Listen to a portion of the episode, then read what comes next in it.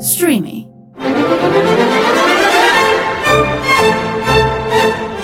Χτύπα το κουδούνι με τον Πάνο Δήμα.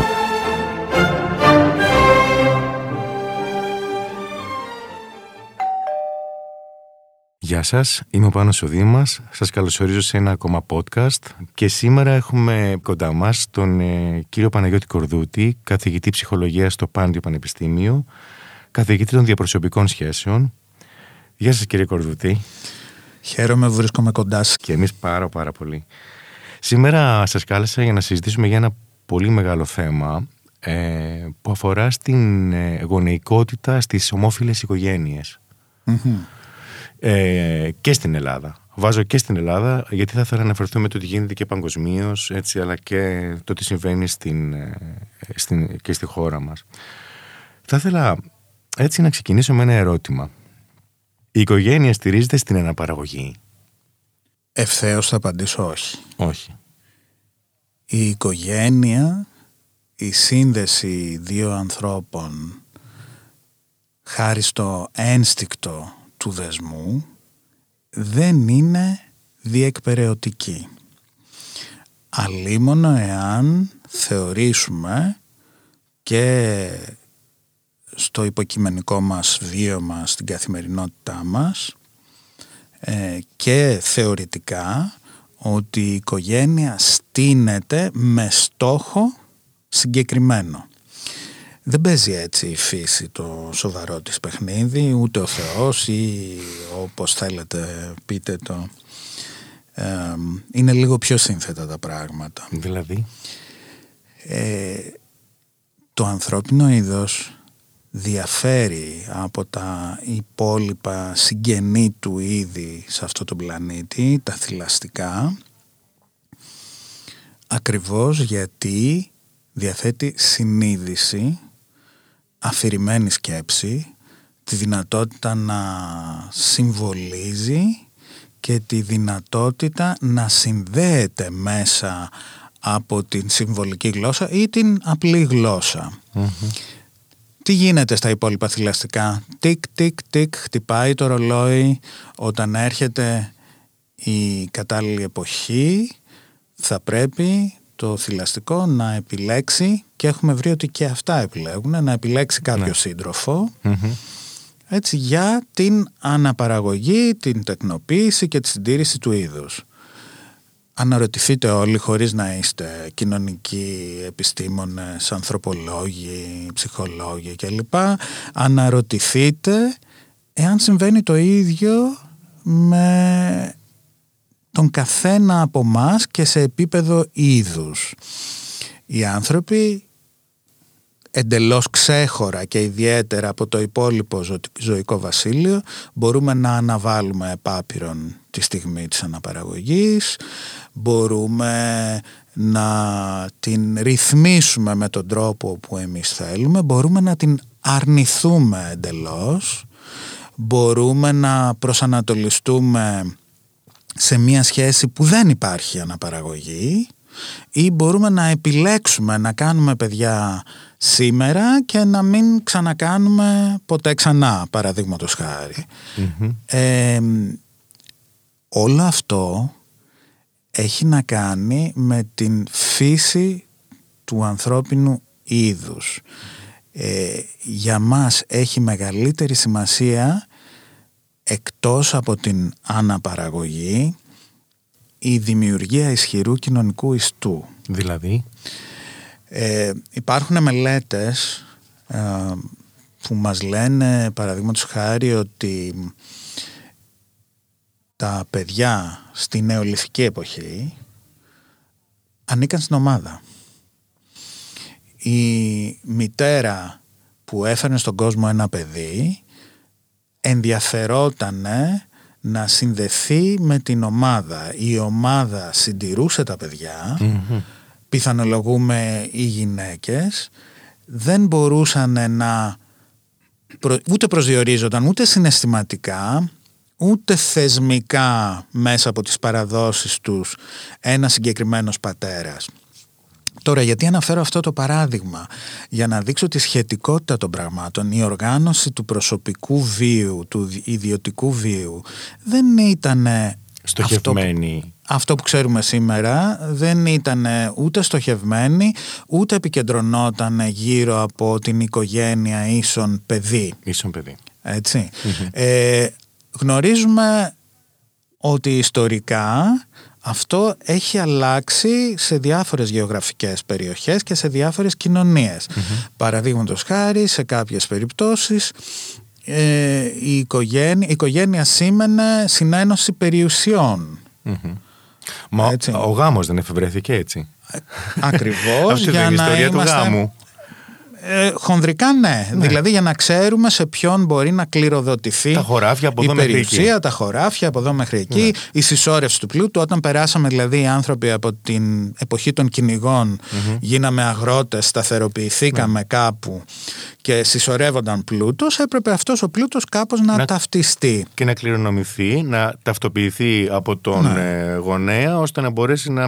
Και πάλι σε κάποιες περιπτώσεις έγινε μέσω του παραδοσιακού γάμου άνδρας, γυναίκα, παιδί. Σε κάποιες άλλες περιπτώσεις επιλέχθηκε μια άλλη μορφή οργάνωσης της οικογένειας, ας πούμε πολυγαμία κλπ. Έχουμε πολλές μορφές. Όπου, αν μου επιτρέπετε να, mm-hmm. να πω εδώ ότι φώναξαν πρώτα τον ιερέα στο σπίτι, ε, παρουσία mm-hmm. των ε, mm-hmm. χορηγιών, και μετά μεταφέρθηκαν όλοι αυτοί στην εκκλησία και πήγανε και έγινε ο γάμος. Φυσικά, και βέβαια έτσι, όλο αυτό επηρέασε και τους ρόλους των φίλων. Εννοείται. Έτσι, το τι κάνει η γυναίκα και τι, το τι κάνει ο άνδρας και πώς είναι ακριβώς. η γυναίκα και ο άνδρας. Ε, ωστόσο το σχέδιο, αν δηλαδή προσπαθήσει κανείς να δει εγκάρσια αυτή την ιστορία και να δει τι κοινό υπάρχει, βλέπει ότι η έγνοια της φύσης είναι να οργανώνει γύρω από την τεκνοποίηση με άμεσο ή έμεσο τρόπο την κοινωνία. Τι θα πει? Με έμεσο τρόπο ότι μπορεί να μην συμμετέχω άμεσα στην τεκνοποίηση, να μην είμαι ούτε ο πατέρας ούτε η μητέρα, αλλά είναι σημαντικό να παίζω ένα ρόλο ενίσχυσης στους δεσμούς mm-hmm. των ανθρώπων. Παρατηρήστε ένα ενδιαφέρον φαινόμενο. Όπου υπάρχουν ανθρώπινες κοινωνίες, αυτοί που επιλέχθηκαν να κάνουν τη ρύθμιση είναι έξω από το αναπαραγωγικό παιχνίδι. Ποιοι? Ποιοι? Ποιοι? Οι ιερείς. Έτσι. Δηλαδή παντού έχουμε ομάδες ε, στις οποίες ανατίθεται ο έλεγχος του γάμου και του τελετουργικού του ή ο έλεγχος της αναπαραγωγής, να το πω πιο χονδρικά, ε, των συνευρέσεων. Α, υπάρχει παντού μία ελίτ η οποία συνήθως είναι έξω από το παιχνίδι mm-hmm. α, που αποφασίζει ποιος, με πώς, ποιον, πότε και πώς. Αν θα είναι, και πώς και αν θα είναι σε ποια ηλικία, αν θα είναι μέσα στη δικιά μου κοινότητα ή μια ξένη κοινότητα, mm-hmm. απαγορεύσεις, ρυθμίσεις, τέτοια mm-hmm. πράγματα. Mm-hmm. Ε, που σημαίνει ότι η δικτύωση παίζει πολύ μεγάλο ρόλο. Έτσι εξηγείται και έτσι εξηγούνται και οι σχέσεις ανθρώπων με σεξουαλικό προσανατολισμό, ο οποίος δεν συνάδει με την αναπαραγωγή, δεν βοηθάει στην αναπαραγωγή. Η απάντηση των ερευνητών είναι ότι συμβάλλει στην αναπαραγωγή γιατί ενισχύει το κοινωνικό δίκτυο. Ακριβώς. Πάντως, προσωπικά έχω μια έτσι, θεωρία, πεις τώρα για ποιο λόγο λέγω τη δική μου θεωρία, αλλά τέλος πάντων, αφού έχω το βήμα, στην πω. Mm-hmm. Ε, ε, πάντα έλεγα έτσι, mm-hmm. από αρκετά μικρός, ότι είναι καθαρά ταξικό το κομμάτι της περιθωριοποίησης ανθρώπων που δεν μπορούν να συμμετέχουν στην αναπαραγωγή του είδους. Mm. Ε, και δείτε ότι αυτή... αυτή Τόσο αυτή η περιθωριοποίηση και αυτός ο στιγματισμός δεν αφορά μόνο στους ομοφυλόφιλους ανθρώπους. Mm. Αφορά στις γυναίκες που δεν κάναν παιδιά. Φυσικά. Στους αμαία. Mm-hmm. Mm? Mm-hmm. Δηλαδή πάντα υπήρχε ένας σκιάδας για τους ανθρώπους που δεν μπορούσαν να παράξουν εργατικά νέα χέρια. Προσέξτε το λίγο αυτό. Πώς μπορεί να συνδέεται? Ήταν μια δική μου έτσι θεώρηση. Και γιατί όλοι αυτοί οι άνθρωποι, τι κοινό έχουν όλοι αυτοί οι άνθρωποι μεταξύ τους? Δεν μπορούν να παράξουν νέα εργατικά χέρια. Για τις είναι... αγροτικές κοινωνίες αυτό είχε πολύ μεγάλη σημασία. Καταλάβατε. Ναι. Και όμως αυτό μέχρι σήμερα, mm. δηλαδή όχι σήμερα, εντάξει, κάπως είναι πολύ καλύτερα τα πράγματα. Παρ' όλα αυτά δεν είναι και εντελώς ισότιμα, έτσι, ούτε ε, χωρίς στίγμα. Οι άνθρωποι που δεν μπορούν να κάνουν παιδιά, ακόμα και σήμερα, mm-hmm. πολλοί άνθρωποι βασανίζονται. Προσπαθούν. Ναι, γιατί θεωρούν ότι είναι υποχρέωσή τους. Και πετυχημένος είσαι μόνο αφού έχεις κάνει παιδιά. Ωστόσο η φύση δεν, δεν, ομιλεί, δεν, δεν αποφαίνεται ούτε νοιάζεται. Δεν νοιάζεται. Ε, το ότι έχω την ανατομία της γυναίκας ή την ανατομία του άνδρα δεν σημαίνει ότι οφείλω να γίνω μητέρα. Εγώ αποφασίζω. Τι είπαμε στην αρχή. Ναι, είμαστε βουλητικά όντα, έχουμε συνείδηση. Αυτό μας διαφοροποιεί από το υπόλοιπο ζωικό βασίλειο. Και μακάρι οι άνθρωποι να έκαναν παιδιά λίγο πιο ενσυνείδητα. Ναι. Έτσι, δηλαδή και η γονεϊκότητα χωρίς... ναι. να μην ήταν ατύχημα ή κάτι το οποίο απλώς μου προέκυψε. Ή, αλλά... ή, ή το αντίθετο, επειδή μου επιβάλλεται ή πρέπει να. Ακριβώς, ακριβώς, ακριβώς. Και όπως είπατε πριν, όλοι φροντίζουμε. Δηλαδή αν γυρίσουμε σε αυτές τις ε, κοινωνίες ή παύλα κοινότητες mm. ε, στο πολύ παρελθόν, έτσι, θα δούμε ότι όπως λέτε όλοι συντελούσαν στην προστασία, στην ανατροφή και στην ισχυροποίηση του κοινωνικού Φυσικά. δεσμού. Γιατί αυτή είναι η ουσία. Δηλαδή μπορεί να μην έχω κάνει εγώ παιδί, αλλά uh-huh. εγώ είμαι ο δάσκαλος του παιδιού σου που θα βοηθήσω το παιδί σου να έχει μια... Ή ο θείος της οικογένειας, ναι, που βρέθηκε ναι. ε, να αντιμετωπίζει μια δυσκολία επιβίωσης. Ακριβώς. Ε, το σημαντικό γιατί είναι... η μητέρα ναι. ή ο πατέρας δεν μπορούσαν να συνεισφέρουν κλπ. κλπ. Είναι πράγματα τα οποία συμβαίνουν συνεχώς. Ε, η, η φύση θέλει να κλείνει, οι κοινωνίες θέλουν να κλείνουν τις γκεστάλ των δικτύων, να τις μην γκεστάλ. μένουν κενά. Ναι. Να πω και κάτι άλλο το οποίο είναι πάρα πολύ σημαντικό. Mm-hmm. Στις επιστήμες έχουμε μια μεγάλη απορία. Mm-hmm. Γιατί εφόσον κάποιες κοινωνίες μας λένε ότι ο ομοφυλόφιλος προσανατολισμός είναι προβληματικός, mm-hmm. έτσι, ε, γιατί δεν οδηγεί σε τεκνοποιία, γιατί η φύση κληροδοτεί αυτό το γονίδιο? Πώς γίνεται? Mm-hmm. Ο μηχανισμός που μας λέει, που μας διδάσκει η θεωρία της εξέλιξης, λέει ότι όταν μια πράξη για ένα είδος είναι πετυχημένη, mm-hmm. έτσι, βοηθά στη λειτουργικότητα μιας κοινωνίας, κληροδοτείται στην επόμενη γενιά. Mm-hmm. Πώς κληροδοτήθηκε λοιπόν το γονίδιο της ομοφυλοφιλίας, αφού οι ίδιοι οι ομοφυλόφιλοι δεν αποκτούν παιδιά? Πρέπει να υπάρχει ένα, μια λογική. Γιατί συμβαίνει αυτό? Η λογική της φύσης λοιπόν που δίνει ευκαιρίες στην τυχαιότητα, γιατί κρίνει ότι κάτι χρήσιμο για την επιβίωση του είδους μπορεί να υπάρχει, είναι ότι αυτό το γονίδιο που είναι σταθερό από τότε που ξέρουμε τους ανθρώπους, έτσι, κάτι πετυχημένο, κάτι λειτουργικό προσφέρει στις ανθρώπινες κοινωνίες. Mm-hmm. Ποιο είναι αυτό? Ότι έχουμε ανθρώπους οι οποίοι κινούνται πέρα και πάνω από την πίεση, γιατί είναι πίεση, Φυσικά. του αποκτώ παιδιά, mm-hmm. του φροντίζω παιδιά. Mm-hmm. Κινούνται λοιπόν πάνω από αυτή την πίεση και μπορούν να προσφέρουν στο κοινωνικό σύνολο ενίσχυση, καλλιέργεια, δημιουργίας. Είπατε, δημιουργία, ακριβώς. Είπατε προηγουμένως, είναι οι δάσκαλοι των παιδιών, όχι μόνο. Όχι μόνο, ναι. Είναι πολλά πολλά άλλα πράγματα. Είναι οι άνθρωποι που δίνουν όθηση α, στις νέες ιδέες, στις mm-hmm. κοινωνίες, mm-hmm. που έχουν μια διαφορετική ματιά. Mm-hmm. Υπάρχουν μάλιστα κάποιοι κοινωνιοβιολόγοι που κάνουν την πιο τολμηρή υπόθεση ότι μαζί με αυτό το γονίδιο υπάρχει και ένα γονίδιο αλληλεγγύης. Έτσι. Ε, Όπου... σύμφωνα με το οποίο οι άνθρωποι οι οποίοι έχουν, φέρουν αυτό το γονίδιο, λειτουργούν σαν ε, συγκολητικός ιστός σε μια κοινωνία. Mm-hmm. Μοιάζονται πιο πολύ για τις σχέσεις, για τις αγαστές σχέσεις, για τη λειτουργικότητα της, κοινωνι... της κοινότητάς τους. Mm-hmm. Ε, είναι πιο, πιο αλληλέγγυοι. Μάλιστα. Απλά.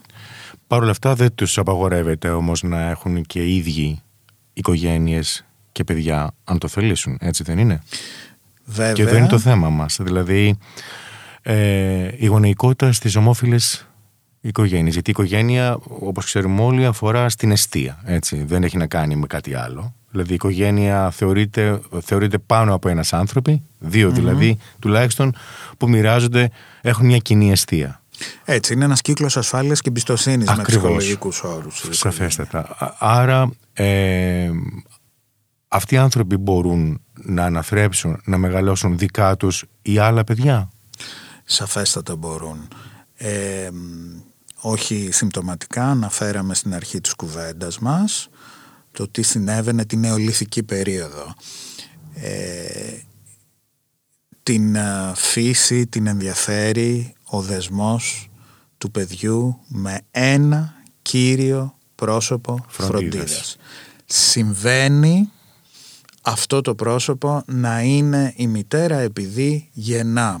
Mm-hmm. Ωστόσο, αυτό που έχει αξία για την επιβίωση και σημασία για την επιβίωση του είδους μας και την ανάπτυξη και ορίμανση του παιδιού είναι η σχέση που θα κάνει με αυτό το πρόσωπο, είτε είναι η μητέρα είτε οποιοσδήποτε άλλος, πατέρας, θείος, γιαγιά, άνδρας, γυναίκα, ομοφιλόφιλος, ετεροφιλόφιλος, δεν ενδιαφέρει. Ενδιαφέρει η σταθερότητα της σχέσης.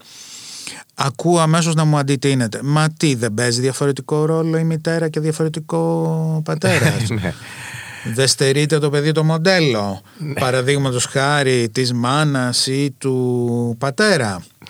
Ναι, είναι αυτό, είναι ένα στερεότυπο. Δεν είναι. Είναι ένα στερεότυπο και ανησυχούν πολλοί ότι πρέπει παιδί... να έχει και τα δύο το παιδί, ότι να βλέπει. Πρέπει να έχει και τα δύο και ότι πώς γίνεται αυτό είναι το φυσικό πράγμα. Ήδη σας είπα ότι δεν είναι το φυσικό πράγμα.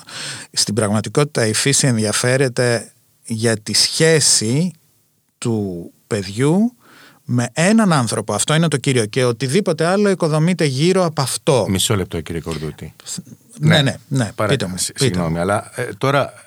Εδώ μιλά, μιλάγα πριν για τη μητέρα ως, ε, ως ε, άτομο ε, mm-hmm. και ας μιλήσουμε και για τη μητέρα ως σύμβολο. Δηλαδή μπορεί, ας πούμε, μητρικός να είναι και ένας πατέρας. Βεβαίως μπορεί να είναι μητρικός ένας πατέρας. Η θηλυκότητα και η αρενοπότητα και όλα αυτά τα χαρακτηριστικά που κουβαλάνε μαζί τους. Ε, μητρότητα, παροχή φροντίδας, φροντιστικότητα όπως το λέμε. Ε, ή οι λειτουργίες επιβίωσης του να τρέξω να βρω τροφή, να αγωνιστώ να σε στηρίξω, που τα συνδέουμε με την αρενοπότητα. Αυτά όλα είναι διαστάσεις, δεν συνδέονται με την ανατομία και είναι σοβαρό σφάλμα. Το κάναμε σαν κοινωνίες για αιώνες ολόκληρους.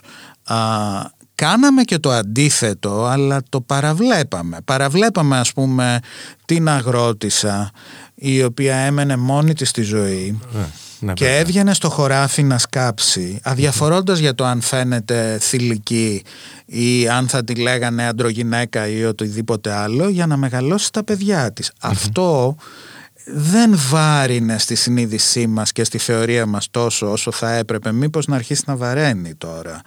Α, αντίστοιχα τον άνδρα ο οποίος βρέθηκε με ένα παιδί. Προσέξτε όμως τώρα, εδώ αγγίζεται ναι. με την αγρότηση ένα άλλο θέμα. Τι θέμα, για πείτε μου. Που έχει να κάνει με το ότι η γυναίκα αγρότησα που αντροφέρνει mm-hmm. δεν είναι επικίνδυνη για τον κοινωνικό ιστό. Okay. Δεν είναι γυναίκα Σωστά. που είναι πολυθυλική με mm-hmm. ρουχαλάκια που μπορούν να προκαλούν τη σεξουαλικότητα του άνδρα ή του κάθε άνδρα στο χωριό, γιατί τότε μπαίνουμε στο αξιακό κομμάτι της τιμής της οικογένειας, η οποία mm. ανοίγει και κλείνει ανάλογα με το πώς ανοίγει και κλείνει η γυναίκα που είναι μέσα τα πόδια της. Έτσι εξηγούνταν και έτσι ε, αυτή η εξήγηση, αυτή η αφήγηση που μόλις αναφέρατε ε, βοηθούσε τις κοινωνίες να ανεχτούν ή να απορροφήσουν αυτές τις εξαιρέσεις.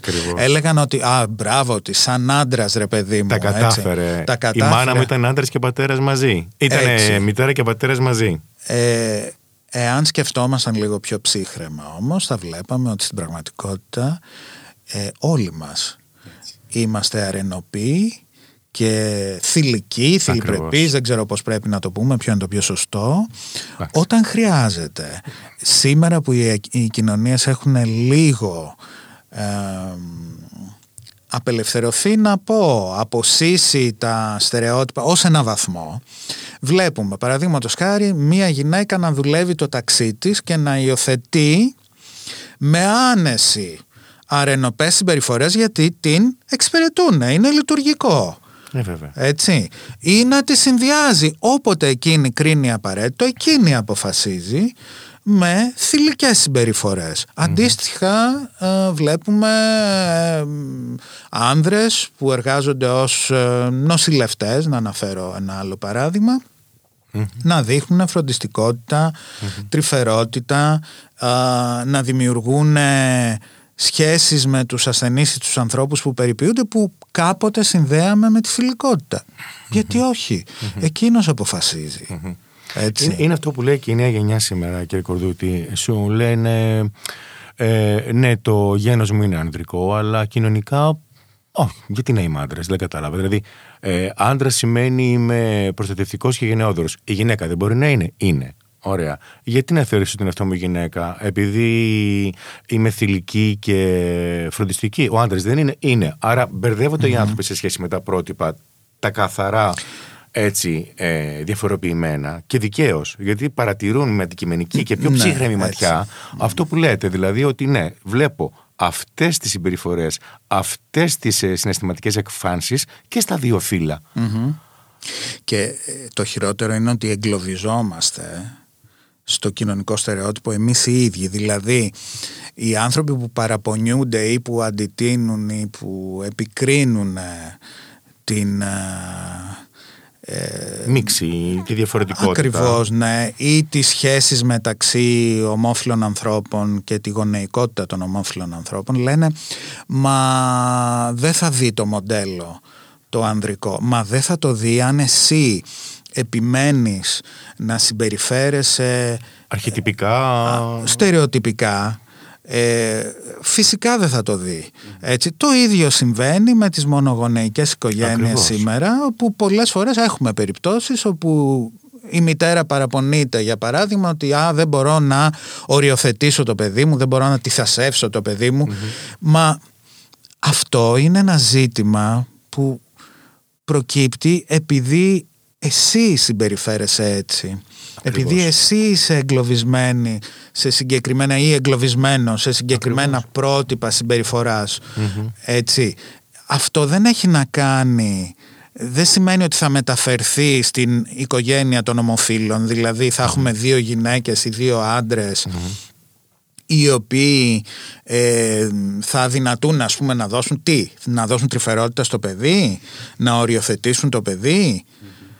Α, οι έρευνες ίσα ίσα μας έχουν δείξει, γιατί τώρα είμαστε σε θέση να έχουμε έρευνες. Ε, υπάρχουν μακροχρόνιες έρευνες, έτσι δεν είναι? Ε, έρευνες οι οποίες ξεπερνάνε και τα είκοσι έτη. Ακριβώς, ναι. Ε, έχουμε παρακολουθήσει λοιπόν τι συμβαίνει σε αυτά τα παιδιά. Είναι όντως διαφορετικά από τα mm-hmm. παιδιά που μεγαλώνουν σε ετεροφιλόφιλες οικογένειες ή, δεν είναι σωστός ο όρος, τέλος πάντων, οικογένειες ανθρώπων διαφορετικού φύλου ή σε μονογονεϊκές οικογένειες.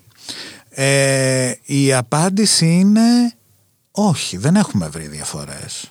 Α, σχεδόν σε κανένα, σε καμία διάσταση, εκτός από μία που έχει πολύ μεγάλο ενδιαφέρον, uh-huh. την οποία άρχισα να την ψάχνουν τελευταία, ναι.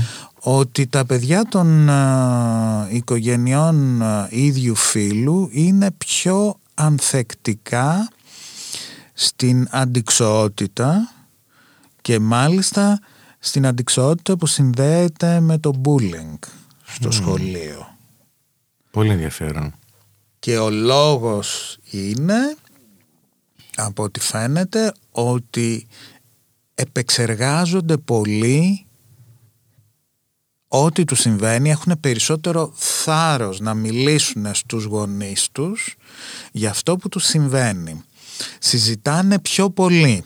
Έχουμε πολύ μεγάλη παραγωγή λόγου, δηλαδή ο γονιός της οικογένειας ομόφυλων ανθρώπων κάθεται με το παιδί και κουβεντιάζει την καθημερινότητα, τι έγινε σήμερα στο σχολείο, α, κουβεντιάζουν συναισθήματα, και αυτό φαίνεται ότι αναπτύσσει τη δυνατότητα του παιδιού να τα βγάζει πέρα. Η ανησυχία βέβαια των ε, κάποιων ανθρώπων σε σχέση με την ανατροφή παιδιών από ομόφυλους γονείς, ομοφυλόφιλους γονείς, είναι αν το παιδί τους βγήκε εκείνο ομοφυλόφιλο. Ναι. Τι δείχνουν οι έρευνες? Ναι, ναι. Ε, και μάλιστα είναι πολύ συνηθισμένη αυτή η ανησυχία. Οι έρευνες δείχνουν ότι δεν υπάρχει κάτι τέτοιο. Άλλωστε μην ξεχνάμε ότι τα ομοφυλόφιλα παιδιά τα κάνουν ετεροφυλόφιλοι γονείς. Λοιπόν, η λογική ότι οι ομοφυλόφιλοι γονείς σώνει και καλά θα κάνουν ομοφυλόφιλα παιδιά είναι... σαν λογική άκυρη. Πάμε όμως στα ψυχολογικά ευρήματα. Δεν έχουμε βρει σε καμία περίπτωση α, τέτοια διαφοροποίηση.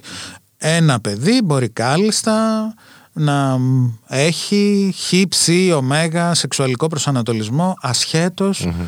οικογένειας. Δεν εξαρτάται από αυτό. Δεν είναι κάτι μιμητικό ο σεξουαλικός προσανατολισμός. Ο κόσμος πρέπει να το καταλάβει αυτό. Mm-hmm. Α, Πολύ συχνά τυχαίνει να κατάγομαι από τη Λέσβο mm-hmm. α, και πολύ συχνά βρίσκομαι στην κοινότητα της Ερεσού, όπου υπάρχει μια α, λεσβιακή κοινότητα εδώ και δεκαετίες. Με ρωτούν λοιπόν γονείς ως ψυχολόγο, και τι θα πω στο παιδί μου που παρατηρεί δύο γυναίκες να φιλιούνται στην παραλία ή να κρατιούνται χέρι-χέρι.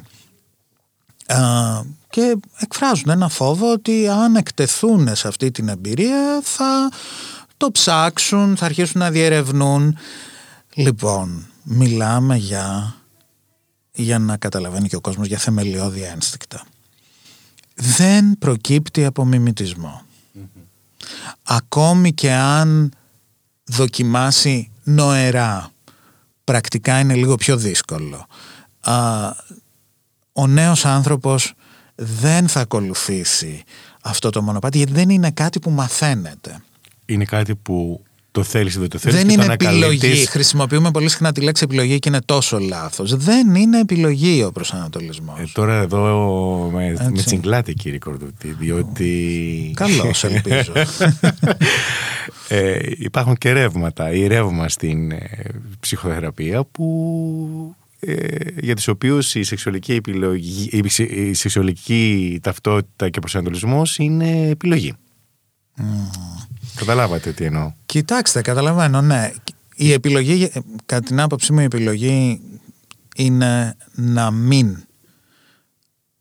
ε, επεξεργαστείς την ταυτότητά σου. Mm-hmm. Ουσιαστικά δηλαδή η επιλογή είναι να καταπιέσεις mm-hmm. αυτό που σου λέει το ένστικτό σου αδιάψευστα από πολύ νωρίς. Mm. Οι έρευνες μας δείχνουν ότι τα παιδιά ξέρουν, τα παιδιά προσέξτε, mm.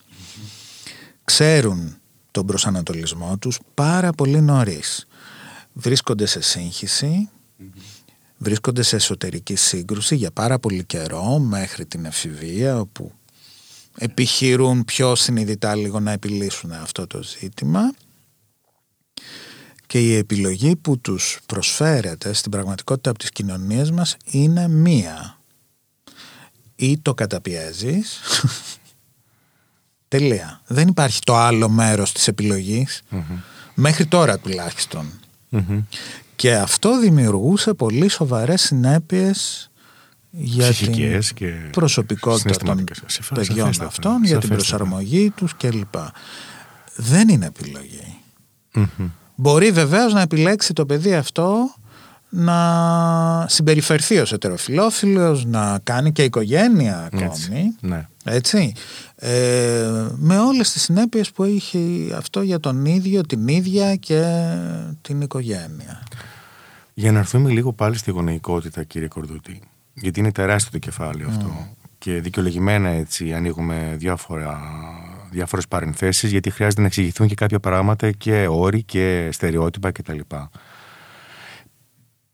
Ποια πιστεύετε, πέρα από αυτά που είπαμε, τα στερεότυπα είναι αυτά που εμποδίζουν ε, την διαδικασία της ανάθεσης, ε, της υιοθεσίας ε, ομόφυλων ανθρώπων? Ε, Πέρα από δηλαδή το ότι μήπως βγουν τα παιδιά, παιδιά τους ομοφυλόφιλα, μήπως ε, ε, δεν έχουν ε, ακριβώς έτσι, τους ε, ξεκάθαρους ρόλους του άνδρα και της γυναίκας, της ε, μητρότητας ε, και της πατρότητας. Ποια άλλα στερεοτυπικά έτσι, ε, πρότυπα πιστεύετε ότι δυσκολεύουν αυτή τη διαδικασία? Ε, Η κύρια αντίρρηση συνδέεται με κάτι στο οποίο αναφερθήκαμε προηγουμένως, με τους ρόλους, ότι το παιδί μου δεν θα έχει, ή το παιδί της ομόφυλης, της οικογένειας ομοφύλων δεν θα έχει σωστά πρότυπα mm-hmm. άνδρα και γυναίκας. Άρα θα δυσκολευτεί πού? Θα δυσκολευτεί στην προσαρμογή του, mm-hmm. στην κοινωνία η οποία είναι μια κοινωνία ετεροκανονική, μια mm-hmm. κοινωνία ετεροφιλόφιλων κατά βάση. Mm-hmm. Ε, θα δυσκολευτεί στο σχολείο. Ναι. Ε, Αυτό, αν με επιτρέπετε, είναι επιχείρημα των μορφωμένων ανθρώπων που δυσκολεύονται, mm. που ενώ καταλαβαίνουν ότι δεν, κυρίως... το υπόλοιπο κομμάτι που λέμε, σου λένε ναι ρε παιδί μου, αλλά θα φάει πολύ bullying το παιδί στο σχολείο. Ναι. Πώς θα το αντέξει, πώς θα το διαχειριστεί. Mm-hmm. Υπάρχει, υπάρχει απάντηση και γι' αυτό. Mm-hmm. Ε, ας τα πάρουμε ένα-ένα. Mm-hmm. Νομίζω το κυριότερο είναι το ζήτημα των ρόλων. Ότι mm-hmm. δεν βλέπει το παιδί ρόλο, mm-hmm. ε, λείπει ε, είτε ο ανδρικός είτε ο γυναικείος ρόλος και το ομόφυλο ζευγάρι δεν μπορεί να το προσφέρει αυτό. Mm-hmm. Είναι ένα ψευδοπρόβλημα mm-hmm. αυτό. Έχουμε παρατηρήσει μελετώντας για παράδειγμα για δεκαετίες ολόκληρες τις μονογονεϊκές οικογένειες mm-hmm. που εκ των πραγμάτων λείπει ο ένας, ο ένας ε, ρόλος εντός εισαγωγικών, ναι. ότι όποια προβλήματα ανακύπτουν δεν έχουν να κάνουν με τη φυσική απουσία mm-hmm. ε, του άνδρα ή της γυναίκας, του πατέρα ή της μητέρας, αλλά συνδέονται με τον τρόπο, με τη γονεϊκή σχέση. Ότι είναι δηλαδή στο χέρι της ε, μάνας ή του πατέρα της μονογονεϊκής οικογένειας να καλλιεργήσει όλο το πακέτο της γονεϊκότητας που περιλαμβάνει αρενοπές εντός εισαγωγικών ή θηλυκές ε, συμπεριφορές. Mm-hmm. Τα παιδιά είναι ευφυή. Θα δούνε τους ρόλους στο περιβάλλον. Έπειτα τους. Αυτό που χρειάζεται το, το ένα παιδί... Ε, κύριε Κορδούτη, έχω την αίσθηση ότι είναι αυτά που ουσιαστικά χρειάζεται για να μπορεί να μεγαλώσει, τα οποία ποια είναι, είναι να μπορεί να του παρέχεται δεσμός, ο δεσμός, ασφάλεια, ασφάλεια, προβλεψιμότητα, προβλεψιμότητα, φροντίδα φυσικά, ακριβώς, και τα υλικά αγαθά που χρειάζεται για να μπορεί mm. να μεγαλώσει. Όλα τα υπόλοιπα και αυτό που λέμε ρόλος είναι παντού. Mm-hmm. Δηλαδή δεν νομίζω ότι θα στερηθεί το παιδί ε, ανδροπρεπείς συμπεριφορές ή θηλυπρεπείς συμπεριφορές, και άλλωστε όπως σας πω και προηγουμένως δεν έχουμε δει Διαφορές. διαφοροποιήσεις. Mm-hmm. Νομίζω ότι αυτή είναι η κυριότερη ανησυχία mm-hmm. τους. Υπάρχουν βέβαια οι άνθρωποι που έχουν την ηθικές ανησυχίες παλαιού τύπου mm-hmm. που συνδέονται με το καλό και το κακό, με την αμαρτία και όλα αυτά, θεωρούν mm, δηλαδή. Σίγουρα. Εκεί επειδή το ζήτημα είναι ιδεολογικό, ε, δεν ξέρω, δεν μπορούμε να πούμε πολλά πράγματα. Εάν κάποιος θεωρεί ότι είναι αμαρτία να μεγαλώνει ένα παιδί με ασφάλεια, προβλεψιμότητα και καλή φροντίδα, εκεί δεν έχω πολλά να πω. Λυπάμαι πραγματικά για αυτές τις αντιλήψεις. Και εγώ λυπάμαι πάρα πάρα πολύ, αλήθεια σας το λέω, σαν άνθρωπος και ως εκπαιδευτικός και ως ψυχολόγος, όταν βλέπω τόσο όμορφες ψυχές που mm-hmm. θα ήθελαν και θα μπορούσαν να μεγαλώσουν ένα πλάσμα με πάρα mm-hmm. πολύ αγάπη και δεν, το, δεν έχουν αυτή τη δυνατότητα mm-hmm.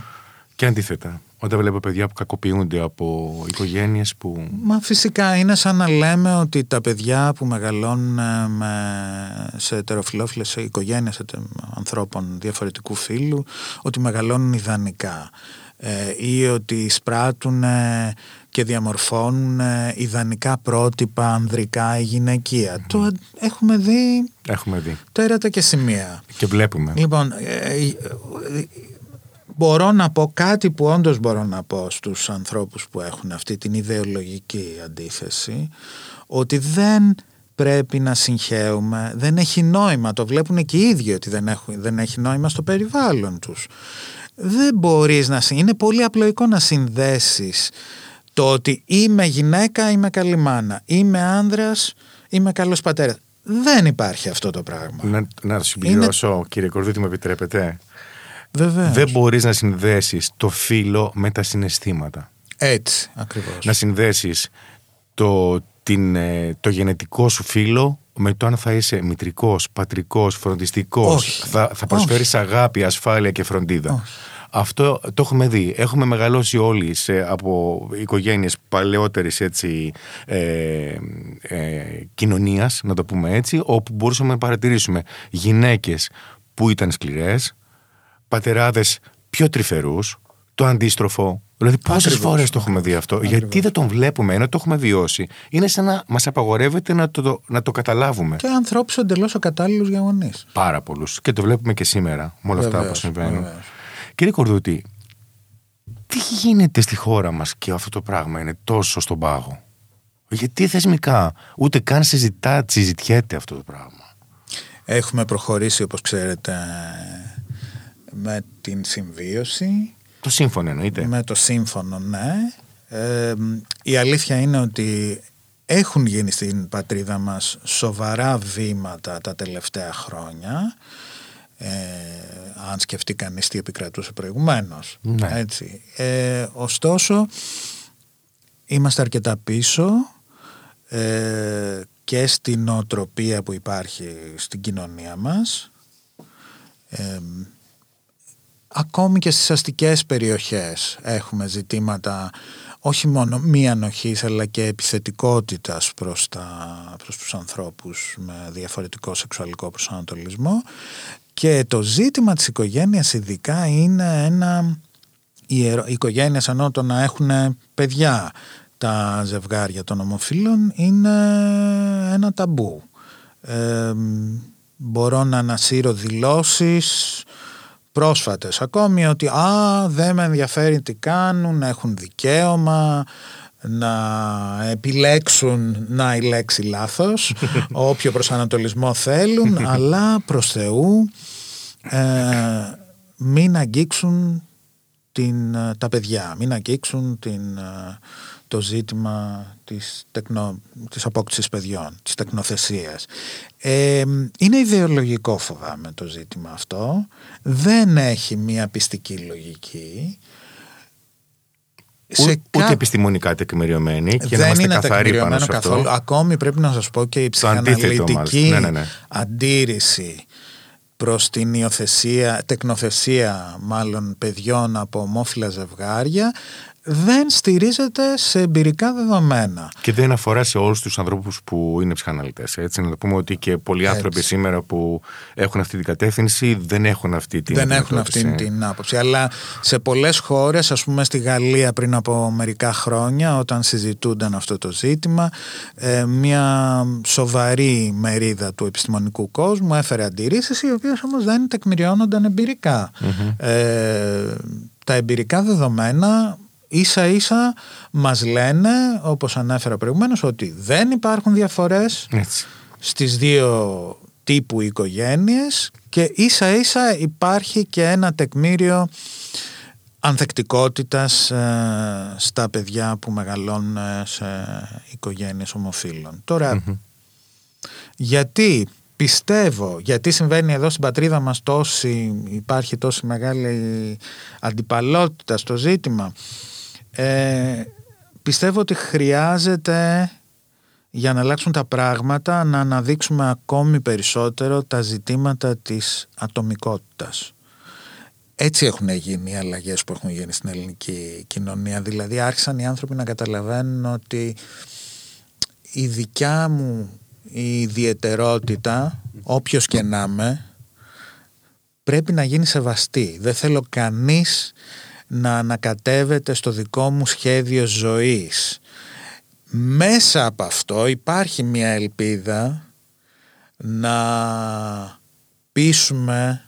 Με ακτιβισμό εννοείται, κύριε Κορδούτη, κάπως. Και με ακτιβισμό, βέβαια. Mm-hmm. Αυτά τα ζητήματα, δυστυχώς, η επιστημονική τεκμηρίωση εκλαϊκεύεται με πολύ αργούς ρυθμούς. Ε, χρειαζόμαστε και τον ακτιβισμό, χρειαζόμαστε και την ορατότητα ακόμη πολύ περισσότερο από τον ακτιβισμό, δηλαδή να δει ναι.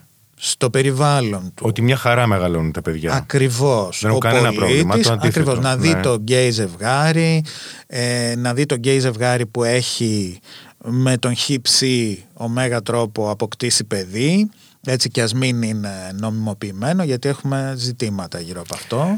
Ήμουν σε ένα συνέδριο στην Κολωνία και θέλω να σας το πω αυτό. Είναι πολύ αστείο, τραγελαφικό θα έλεγα, όχι τόσο αστείο, έχει μέσα και λίγο mm. θλίψη. Ήμουν στην Κολωνία, ήμασταν σε ένα συνέδριο ψυχοδράματος mm. ε, και φεύγαμε, οπότε μπαίναμε στο λεωφορείο για να πάμε στο αεροδρόμιο και όπως περιμέναμε έτσι να μπούμε μέσα στο λεωφορείο, μπροστά μας είναι δύο πολύ όμορφες κοπέλες με το παιδάκι τους στο mm. χέρι. Και πριν μπουν στο σπίτι τους, φιλιούνται κρατώντας το παιδάκι τους στο χέρι. Όλο, όλοι εμείς, ε, ψυχοθεραπευτές τώρα, ψυχολόγοι, δεν ήμασταν δηλαδή ε, άσχετοι άνθρωποι, και αυτό ε, αποδεικνύει τη δύναμη του στερεότυπου ε, και της πολι, ε, πολιτισμικής καταβολής. Από πού έρχεσαι δηλαδή. Ασφαλώς. Κοιτούσαμε με το στόμα ανοιχτό. Mm. Και για να σπάσει ο παγός, λέω, παιδιά, η ίδια εικόνα στην Ελλάδα θα ήταν ένα περιπολικό με όπλα στραμμένα επάνω τους και είναι μια μεσημεριανή εκπομπή να μετα... μεταδίδει ζωντανά. Είναι λίγο, λίγο υπερβολικό, αλλά απλά, έτσι, ναι, σαφώς ήταν υπερβολικό. Γελάσαμε όμως και έτσι μπήκαμε να καταλάβουμε πώς άνθρωποι τώρα ειδικοί ψυχικής υγείας κοιτούσαμε κάτι, λες και βλέπαμε ένα αξιοθέατο. Πα, πάντως ευτυχώς δεν είναι τόσο αόρατα αυτά τα ζευγάρια πια στην πατρίδα μας. Δηλαδή mm. έχουμε αρκετές οικογένειες. Ε, υπάρχουν και σύλλογοι, οικογένειες Ουράνιο τόξο παραδείγματος χάρη, ε, και έχουμε και αντιδράσεις ήδη από τα σχολεία, και θετικές και αρνητικές. Mm-hmm. Έχουν καταγραφεί σε δημοσιεύσεις επιστημονικές οι αντιδράσεις των εκπαιδευτικών, των άλλων γονέων στις σχολικές κοινότητες. Ε, είναι σημαντικό αυτό, κάτι κινείται και εκπροσωπούνται οι οικογένειες αυτές, mm-hmm. ακούγεται η φωνή τους, ακούστηκε στη Βουλή των Ελλήνων. Ε, ελπίζουμε επομένως ότι θα δούμε αλλαγές στον τομέα αυτό. Εύχομαι. Θέλω να σας ευχαριστήσω πάρα πάρα πολύ, κύριε Κορδούτη. Ε, υπάρχουν πολλά θέματα που θα ήθελα να συζητήσουμε, διότι η γκάμα των θεμάτων που διαχειρίζεστε και μελετάτε σαν επιστήμονας είναι πολύ μεγάλη, ε, και πραγματικά δεν νομίζω ότι φτάνουν δύο podcast για να τα εξαντλήσουμε. Ίσα ίσα κάναμε μια εισαγωγή σήμερα και πήραμε μια γεύση από εσάς και την επιστημονικότητά σας. Ευχαριστώ πάρα πάρα πάρα πολύ. Και εγώ ευχαριστώ για την ευκαιρία. Είναι σημαντικό να δίνουμε φωνή, να ακούγονται ε, συζητήσεις γύρω από τα ζητήματα αυτά. Σας ευχαριστώ πάρα πολύ. Να είστε καλά. Ευχαριστώ και εγώ.